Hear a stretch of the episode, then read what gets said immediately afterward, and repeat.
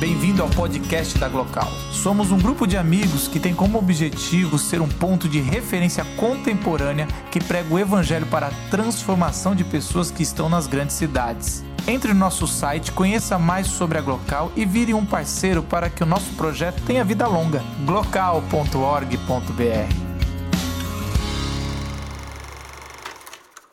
Agora o Natan chega aí.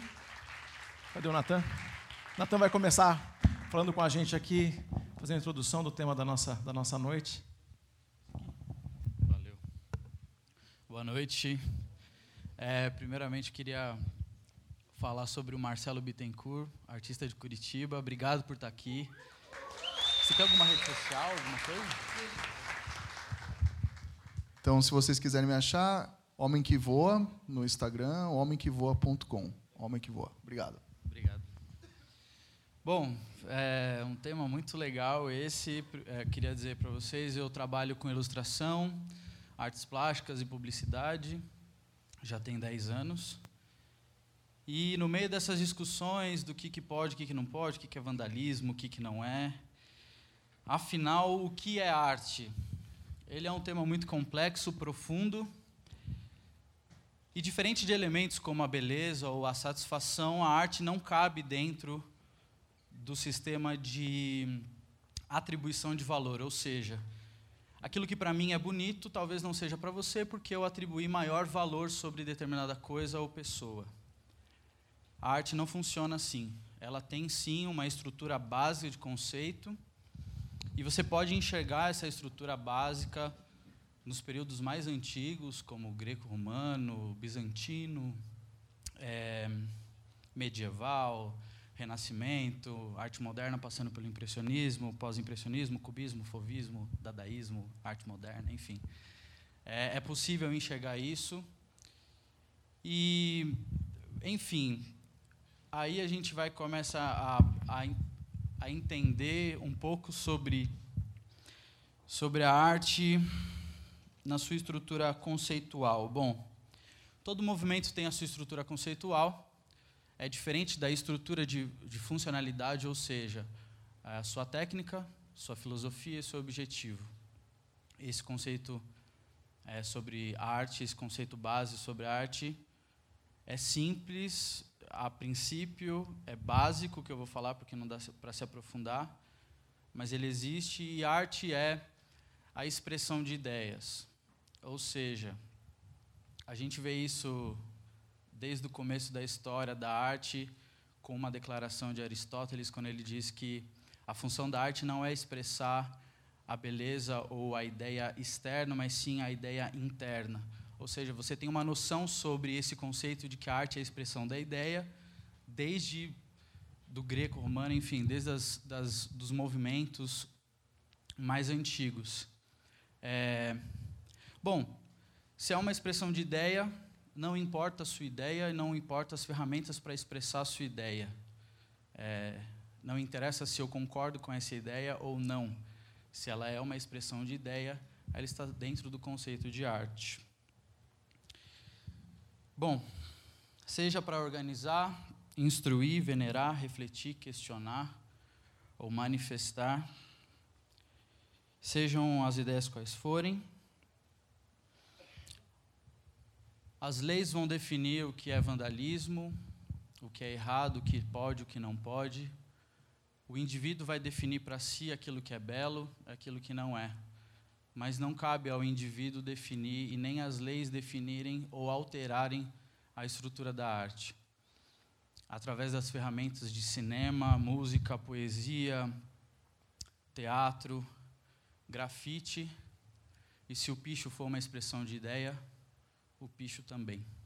Você pode não concordar, assim como eu não concordo com muita coisa, mas a gente precisa entender primeiro, antes de falar que eu não concordo ou eu não acho bonito, a gente precisa se aprofundar no assunto, precisa procurar entender o que é, e se o grafite ou o picho, ou os dois, são expressões, de ideias, gritos da rua em busca de espaço e reconhecimento, e são expressões de ideias, então dentro do conceito de arte que ela é uma expressão de ideia, talvez o vandalismo faça parte, assim como vários movimentos da história da arte foram, principalmente deles considerado vandalismo dadaísmo, por exemplo, mas são conceitos de arte. Enfim, é, não, a gente não quer aqui definir o que é, o que pode, o que não pode, mas talvez a reflexão daquilo que seja arte, se aprofundar a respeito do assunto e não só replicar informações, mas refletir a respeito delas traz o conhecimento. É isso que eu queria falar para vocês. Obrigado.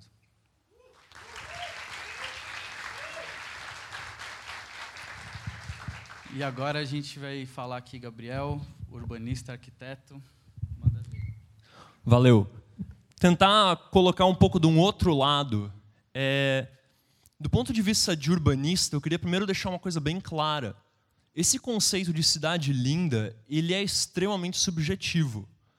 Porque o que eu entendo como cidade linda pode ser completamente diferente daquilo que você entende, e isso é motivado por uma série de fatores extremamente pessoais. Então, por exemplo, ele é de Curitiba. Eu acho Curitiba uma cidade linda pra caramba. 95% disso é porque a minha namorada tá lá. Quando ela vem para São Paulo, São Paulo fica uma cidade linda, não interessa qual é a cor do muro. Mas é uma coisa muito pessoal. Então, o meu objetivo aqui é tentar trazer é, alguns outros conceitos que permitem que a gente tente qualificar um pouco o ambiente urbano, tentar é, entender um pouco a cidade de uma forma um pouco mais objetiva. E, é, e aí, para isso, eu quero partir de um dos pressupostos que o Nathan colocou, que é essa ideia de que o piche e o grafite são formas de expressão. E e por natureza, eles são formas de expressão violentas e transgressoras. Uau, parece chocante falar isso. Mas por quê? Porque elas se fazem sobre o patrimônio alheio. Quer ele seja público ou privado, via de regra, claro, tem exceção, mas eu estou aqui tentando simplificar. Ele vai acontecer sobre o patrimônio alheio. Isso é uma coisa. E daí vamos entender, mas é a expressão de quem? Em sua maioria, o picho e o grafite, eles são expressão, é o grito de uma população que não encontrou espaço na cidade, uma população marginalizada que é violentada diariamente por algo que a gente chama de segregação urbana. Tem uma pesquisadora aqui de São Paulo muito bacana, muito qualificada, chama Hermínia Maricato, ela vai dizer que numa sociedade, é, numa sociedade de privilégios, numa sociedade em que a gente tem é, é, uma divisão de classes, uma sociedade é, que não é igualitária, é muito difícil você querer aceitar que a cidade que essa sociedade vai produzir também não vai ser pautada por privilégios, por, por desigualdade. E um exemplo disso, para vocês entenderem o que é essa segregação espacial, é você ver o mapa do metrô de São Paulo e entender em que bairros o metrô passa e em que bairros o metrô não passa. O investimento público, via de regra, ele vai é, se concentrar em populações mais favorecidas, em bairros. É, o que eu quero dizer é, existe um rebatimento das classes sociais no espaço, e a isso a gente chama de segregação espacial. E a população que está segregada de uma série de benefícios da cidade está sim sofrendo um tipo de violência. E quando essa população se expressa através do picho e do grafite, por exemplo, eles estão respondendo a uma determinada situação da cidade. Mas é uma expressão, e como o Nathan falou, é uma expressão que é, é arte. E aí a gente tem que tomar muito cuidado porque se eu começo a olhar para o picho e para o grafite e dizer assim, ah, não, mas é uma deturpação do patrimônio, está deteriorando o patrimônio. Ou, não, e, por outro lado, ele está transformando uma cidade cinza em uma cidade mais colorida. Eu começo a entrar num campo do, do subjetivo, do gosto, não gosto, entendo, não entendo. E é importante a gente evitar isso. existe uma ciência estabelecida que vai estudar a, a expressão de arte sobre a arte pré-existente. Entenda a paisagem urbana, entenda a arquitetura, entenda uma escultura como uma arte que já existe. E aí tem um cara, um crítico de arte italiano chamado Cesare Brandi, eu vou simplificar muito o que ele fala aqui, mas ele vai estudar exatamente essa questão de como você vai intervir sobre uma arte que já existe. E ele vai dizer assim de, de forma muito reduzida que é importante você primeiro tentar entender aquela arte que já existe, como aquela arte é lida do ponto de vista histórico e estético. E aí, talvez, a, a regra de ouro dele é: cada caso é um caso. Entenda isso, porque quando a gente vai olhar para os arcos do Bexiga, por exemplo, e, e, e, e pintar um mural de grafite em cima daqueles arcos, que relegam a segundo plano todo o trabalho centenário de engenharia de imigrantes calabreses, a gente precisa se perguntar: esse grafite nos arcos do Bexiga, lá, os arcos do Jânio, ele está qualificando aquele patrimônio histórico ou está desqualificando? Por outro lado, você pintar de cinza os, os muros de arrimo da 23 de maio, você está melhorando a leitura daquela paisagem urbana ou depreciando? Cada caso é um caso, e a gente precisa estudar isso de maneira objetiva, a partir de, de uma perspectiva multidisciplinar. É, Para encerrar, eu quero só trazer um exemplo que é o caso do Monumento às Bandeiras, ali na, no Ibirapuera. É um dos principais cartões postais de São Paulo, o, o Empurra Empurra. E se você quiser, pega o celular, se você estiver achando muito chato o que eu estou falando, e pesquisa aí, o Monumento às Bandeiras pichado. E uma das primeiras fotos que aparece é uma pichação naquele monumento. E, você, e assim, eu vou olhar do ponto de vista de, de quem estudou patrimônio histórico e eu vou dizer, esta intervenção artística sobre esta arte pré-estabelecida não está levando em consideração o valor da obra da escultura do Victor Brecheret. Não está. Não está levando em conta que aquela pré-existência, que aquela arte ali também é uma forma de expressão. Agora, a pichação diz assim: na periferia a PM mata todo dia. Aí me diz, apagar aquela pichação resolve a causa que a gerou? Aquela não é uma pichação gratuita. A pergunta que eu quero que vocês pensem é: então, até que ponto é justificável que a expressão de um grito se sobreponha à expressão de uma arte que já existe? Lucas Barbosa. Salve, salve, galera. Tudo bem com vocês? Salve, salve a todas e todos. Bom, meu nome é Lucas Barbosa, trabalho como artista urbano em São Paulo, cantor e compositor. E queria fazer algumas provocações filosóficas com vocês. Não levem para o pessoal, não queiram me bater depois, por favor. Só. Né? Mas tudo tem um, um quê. Franz Kafka, romancista tcheco da primeira metade do século XX, uma vez foi com seu assistente a uma galeria de arte e viu um quadro de Pablo Picasso. Seu assistente virou para o Kafka e disse: Kafka, Picasso deforma a realidade com sua pintura. Kafka olha para o seu assistente e diz: Não. O que você chama de deformação, na realidade, é feito por Picasso para mostrar que é a realidade que é deformada. E apenas por meio da deformação é possível mostrar aquilo que ela é. Grafite e picho, picho e grafite, gestos, explosões criativas, intervenções, subversões, vandalismos, violências, crimes. Contra quem? Contra o quê? A cidade de São Paulo, uma cidade linda. Para quem? Para o quê? Por quê? Quando nós pensamos sobre essas questões, normalmente a gente leva muito aquilo que subjetivamente para nós vale. Nossa história de vida, nossa criação e, e tudo mais. Nós vivemos no século 21 e há uma espécie de mitologia contemporânea. Uma mitologia contemporânea que quer nos instruir, nos formar, ou nos desinstruir, ou nos deformar de uma determinada forma, ou de uma determinada forma. Quando nós olhamos para essas atitudes, Muitas vezes é extremamente difícil identificar quais seriam as diferenciações possíveis. Se grafite, piche, piche e grafite são realmente diferentes ou se eles seriam a mesma coisa, ou se dialeticamente eles são lados distintos da mesma coisa. A questão é que essa mitologia nos prega o tempo todo que as coisas andam bem.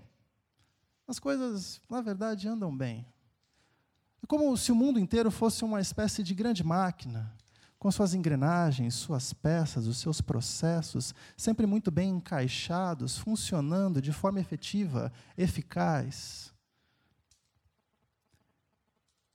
E o tempo todo é como se nós estivéssemos reproduzindo essa mitologia contemporânea.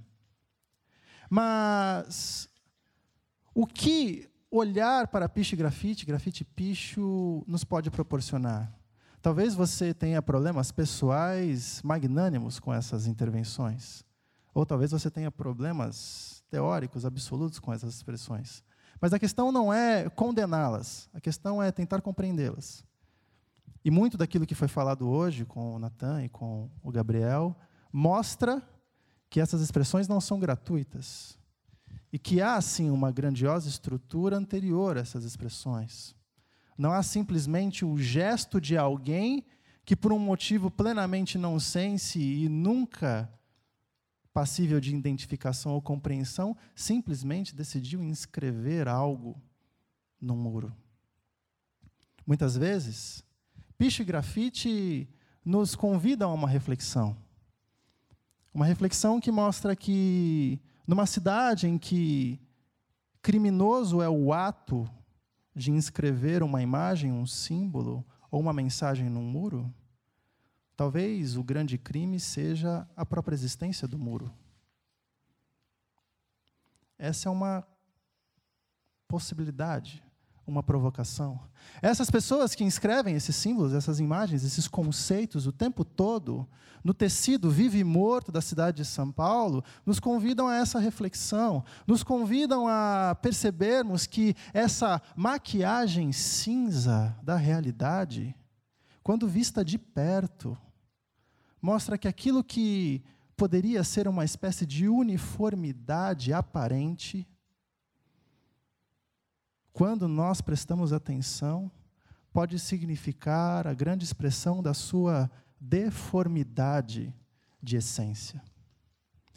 Walter Benjamin, filósofo alemão contemporâneo do nazismo na primeira metade do século XX, disse certa vez que uma obra de cultura é a expressão da barbárie.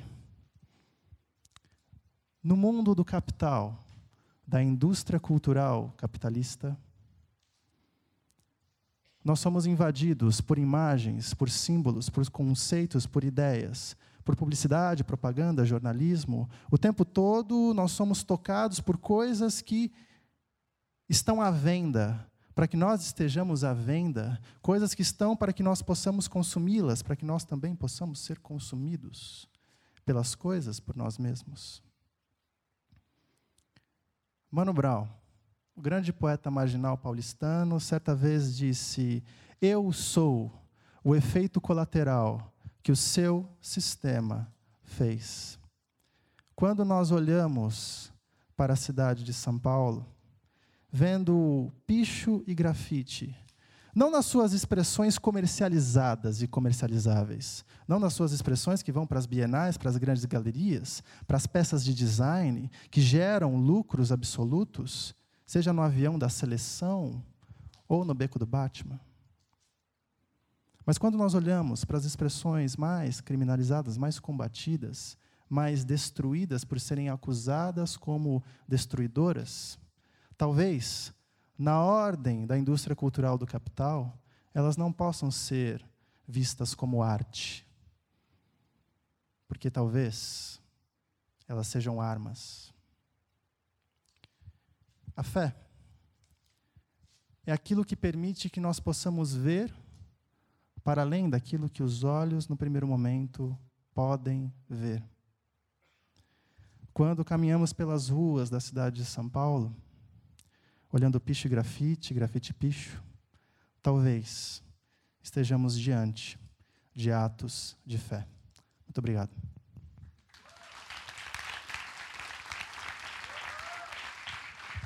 Queria chamar aqui no palco da Glocal Vitor Fontana, jornalista, que ficou incumbido aí de terminar essa, essa bagunça aí. Cara, fique à vontade. O que, que o jornalista faz? O jornalista faz aquilo que acho que quase ninguém gosta. O jornalista é bem criticado. Então, o que, que ele faz? Ele pega esse negócio extremamente profundo e ele tenta trazer, com toda a deturpação possível, isso para a superfície. Né? E é um problema isso. Tem duas coisas que, se você sabe, quem diz isso foi Pulitzer, o cara do prêmio, que se você sabe como é feito, você não consome. Uma é salsicha, outra é jornal.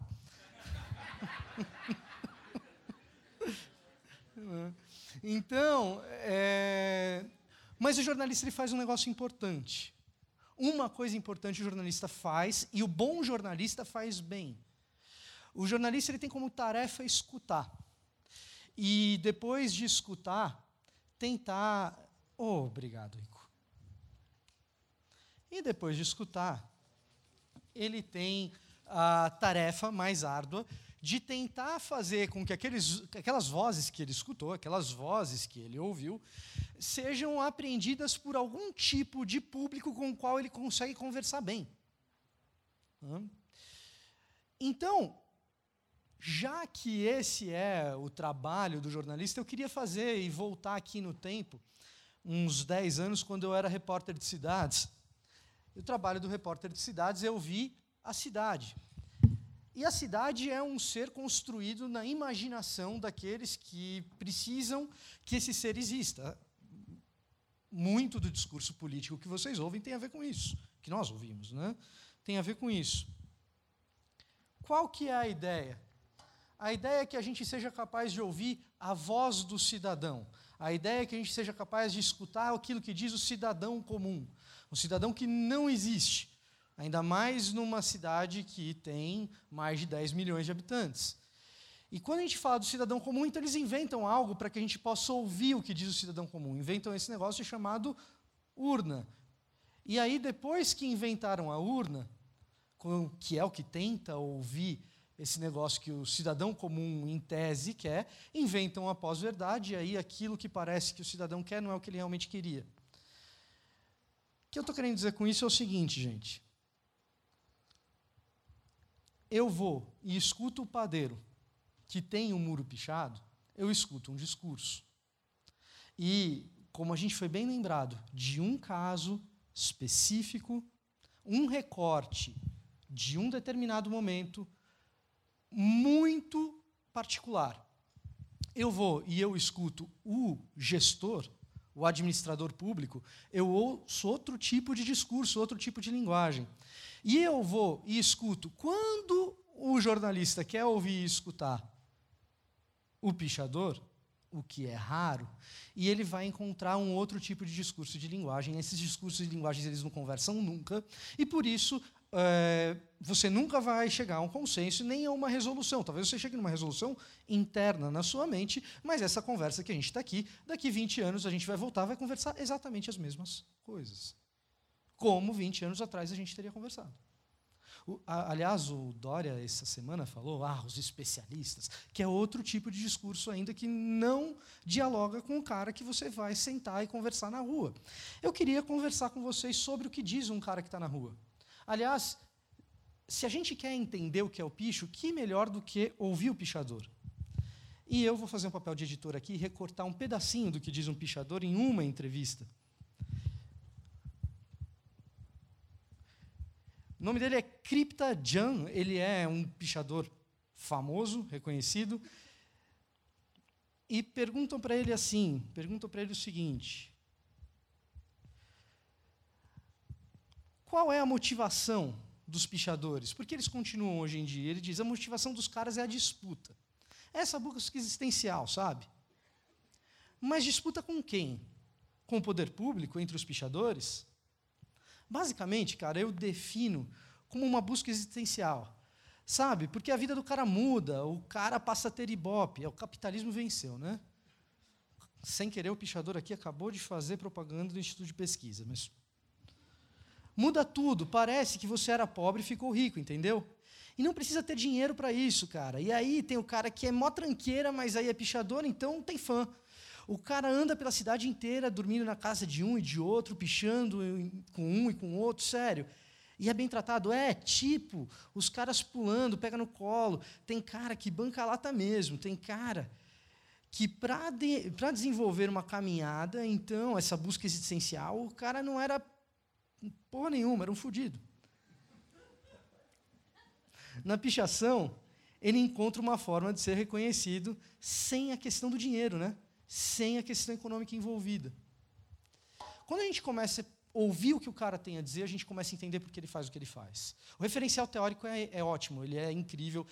Ler é muito bom, eu te indico ler, digitar no Google Crypta Jan, esse cara é fantástico.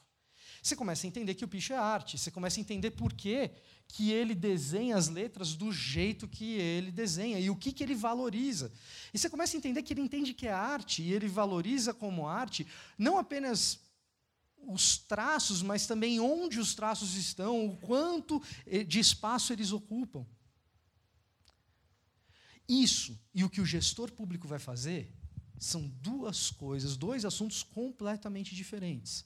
Agora, se o gestor público não olhar e não escutar o que esse cara está fazendo, por que ele está fazendo, até para punir, o gestor público punir do jeito errado, não resolve a situação que originou a vontade do cara de fazer o que ele faz. E aí o dono da padaria, que eu fui lá escutar, e que não é justo que o dono da padaria tenha que despender de dinheiro sempre para ter que cobrir o seu muro que ele não quer com aquela expressão artística, afinal de contas o muro é dele. É, quem sofre é o dono da padaria, no fim das contas. Quem sofre é o dono da padaria, no, no fim das contas, porque a política pública, que não escutou o pichador, que não foi, aliás, que não escuta o pichador, que não escuta absolutamente ninguém. A política pública, o gestor público e o Estado escutam a si mesmos nas próprias necessidades que eles criam, para que eu e você acreditemos e possamos eleger a pauta deles. É assim que funciona publicidade política. Não é de hoje. Pós-verdade, a gente está ouvindo agora há muito tempo. Então, o bom gestor público, ele só vai resolver esse problema quando ele souber o que o causa, quando ele entender qual é a mentalidade do cara que está por trás. Que tem expressão política, a coisa começa lá na década de 80 com o movimento punk, que é algo mais político do que o movimento punk. Você pode concordar com ele ou discordar, eu discordo radicalmente, mas a pichação começa assim. Então tem alguma coisa ali. E que hoje adquire contornos é, muito interessantes. Aliás, eu acho fenomenal quando ele diz o seguinte: o cara começa nesse negócio porque ele quer ibope. O especialista vai chamar isso de legitimidade, legitimação. Ele busca legitimação. É bonito, né? Que é ibope. A pergunta que a gente tem que se fazer é: é justo que alguém pague a conta do ibope do cara?